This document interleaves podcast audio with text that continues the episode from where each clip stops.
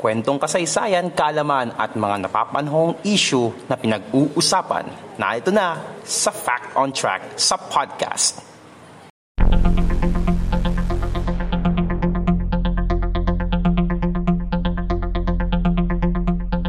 Fact on Track sa podcast.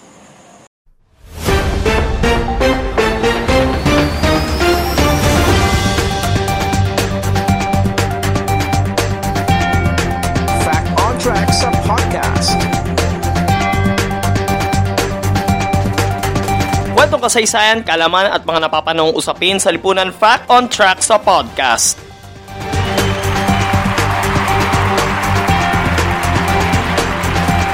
Mapapakinggan nyo po ang ating show sa YouTube, sa aking channel, ang Podcast Demands. Kung bago po kayo sa aking channel, welcome po kayo and make sure na nakasubscribe po kayo and click the notification bell button for the next episodes ng ating Fact on Track sa podcast. And syempre, mapapakinggan nyo po ang episode na ito, including yung mga previous episodes natin sa Spotify at sa Anchor app. Available po ang Anchor app sa Google Play Store at sa Apple App Store. On Track sa podcast.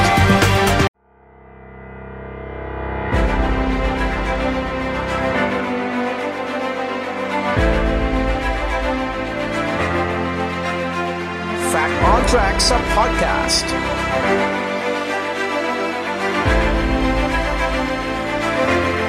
Mga kapodcast, bilang pagdiriwang sa Araw ng Mga Bayani, iikuti natin ang buong Pilipinas para pag-usapan ang mga Pilipinong ipinagtanggol ang kanilang lalawigan o rehiyon laban sa mga mananakop. Mga Pilipinong hindi sumuko at lumaban pa rin hanggang sa kamatayan.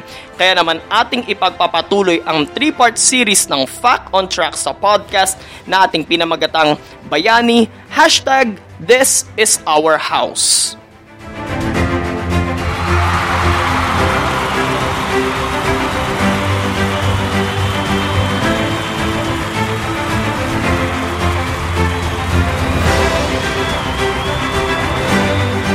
Sa unang part ng ating serye, pinag-usapan natin ang mga bayani mula sa Luzon, kung paano pinamunuan ng mag-asawang Diego at Gabriela silang ang pag-aalsa sa Ilocandia, ang pangunguna ni Ramon magsaysay sa mga gerilya sa Zambales para labanan ng mga Hapon bago niya pasukin ang politika. Ang pagtatanggol naman ni Raha Sulaiman sa kanyang kaharian ng Maynila, ang pamumuno ni General Emilio Aguinaldo sa mga Cavitenyong Katipunero at ang pakikibakan ni Hermano Pule para may paglaban ang pantay na karapatan ng mga Pilipino sa pananampalataya. Dahilan para itatag niya ang Cofradia de San Jose sa kanyang lalawigan sa Tayabas which is now the province of Quezon. Sa ating part 2 ng ating bayani hashtag This is Our House series, pag-uusapan naman natin ngayon ang mga bayani mula sa Visayas.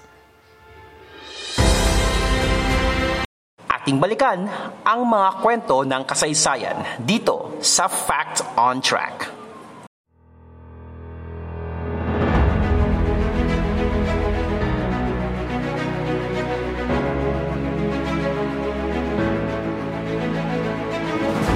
Fact on Track sa podcast.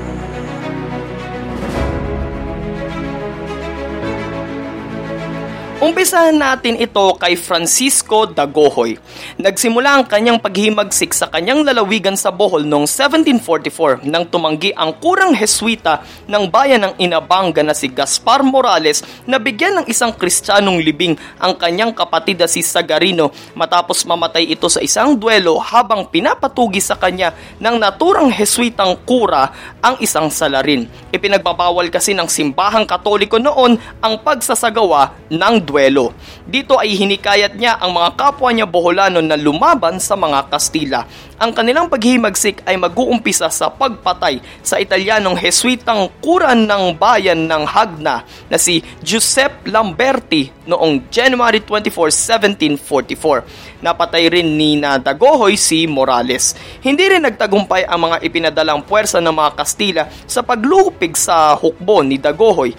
January 20, 1745, itinatag ni Dagohoy ang unang republika ng Bohol kung saan umakyat sa 20,000 ang naging mga tagasunod niya. Ang himpilan ni Dagohoy ay itinatag sa isang kuweba sa bayan ng Danau, isang lokasyon para mahirapan ang mga Kastila na tugisin sila.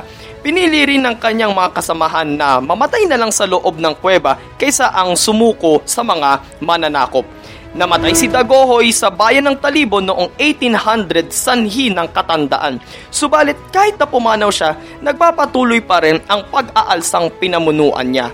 Dalawampung gobernador general na ang namuno sa Pilipinas at tinangkang pigilan ang rebelyon sa Bohol. Subalit lahat sila ay nabigo hanggang sa mamuno bilang gobernador general si Mariano Ricafort Palasin noong 1825. Inatasan niya ang alkalde mayor na si Jose Lazaro Cairo na lusubin ang Bohol at pigilin ang rebellion noong May 7, 1827. Nilabanan ng kanyang puwersang binubuo ng nasa 2,200 tauhan ang mga Boholano.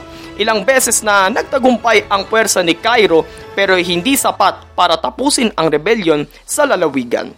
Taong 1829 nang humupang paghihimagsik sa lalawigan ng Bohol. Ito ay matapos hayaang mamuhay ng mapayapa ang mga kasapi nito.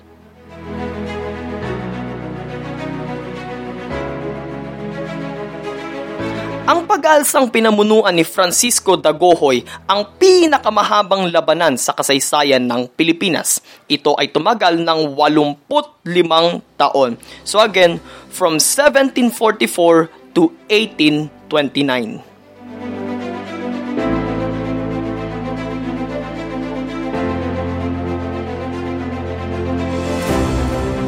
Sumunod naman ay si Teresa Magbanwa Bago mapalaban sa mga dayuhan, isa munang guro ang tubong Pototan Iloilo na si Teresa Magbanwa o si Nay Isa kung tawagin ng kanyang mga bataan.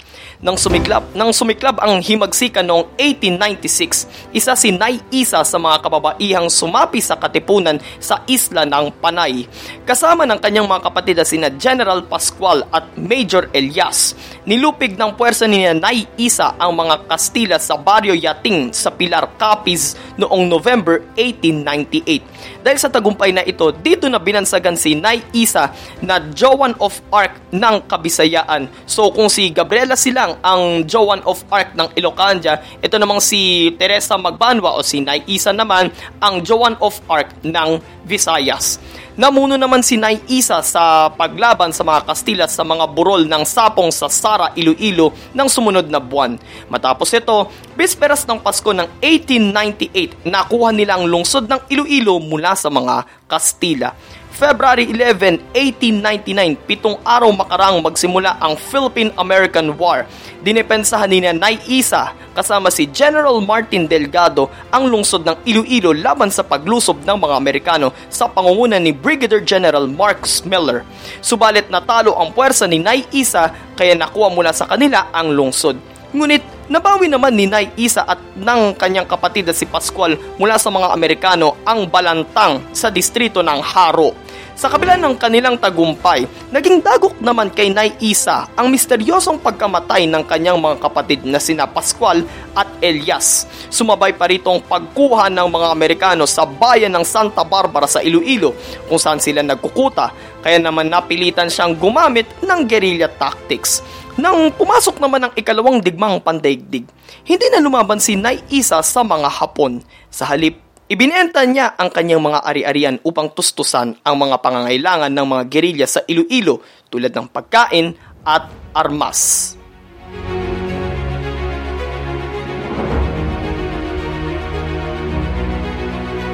Si Nay Isa o si Teresa Magbanwa ay isa sa mga Pilipinong namuno sa pakikipaglaban sa lahat ng mga dayuhang sumakop sa Pilipinas, ang mga Kastila, Amerikano at mga Hapon.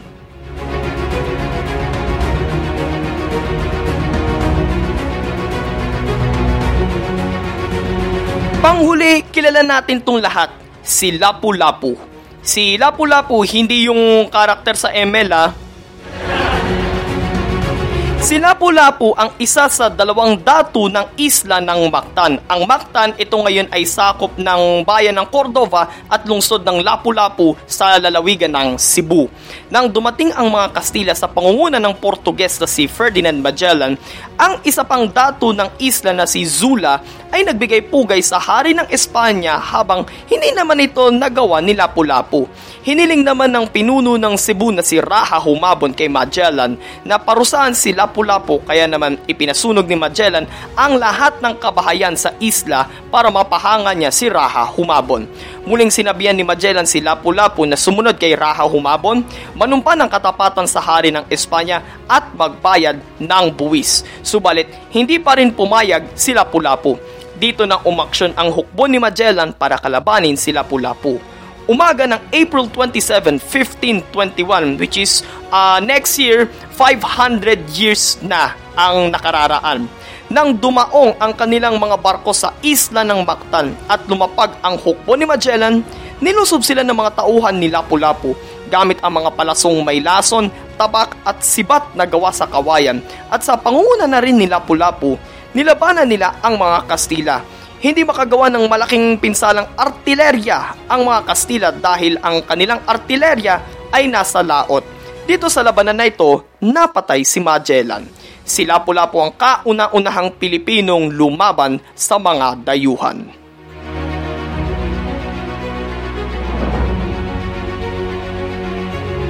Fun fact tungkol kay Lapu-Lapu, alam nyo ba kung sino yung nakasilhouette sa logo ng Philippine National Police at ng Bureau of Fire Protection or BFP? Yon ay ang silhouette ng pinag-usapan natin ngayon, si Lapu-Lapu. Okay? Isa pa, sa isla ng Mactan, which is like what I've said earlier, uh, sakop siya ng, uh, ng bayan ng Cordova at ng Lapu-Lapu City, doon din matatagpuan ang Mactan, Cebu International Airport. So wala pala siya sa Cebu City kundi ito ay matatagpuan pala sa lungsod ng Lapu-Lapu.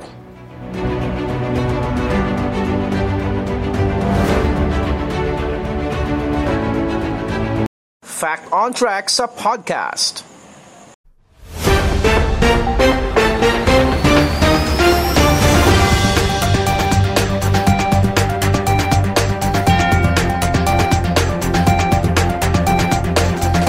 Abangan nyo po mga kapodcast ang huling part ng ating bayani hashtag This is our house series. Tukol naman ito sa mga bayani mula sa Mindanao. Usually mga ano yan eh, uh, mga Moro naman na nakipaglaban, mga Muslim na nakipaglaban sa mga dayuhan. So abangan nyo po ito mga kapodcast. And dito po nagtatapos ang part 2 ng ating serye tungkol sa mga bayani mula sa Visayas. Kung nagustuhan nyo po itong episode natin mga kapodcast, like and comment sa ibaba. And syempre, mag-subscribe na rin po kayo sa Podcast Demands. Channel ko po yan sa YouTube.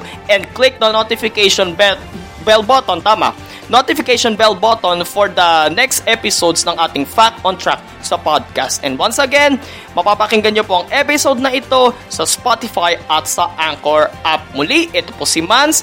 God bless everyone. God bless the Philippines. Purihin po ang Panginoon. Stay safe mga kapodcast. Mabuhay ang Pilipinas. This is Fact on Track sa podcast.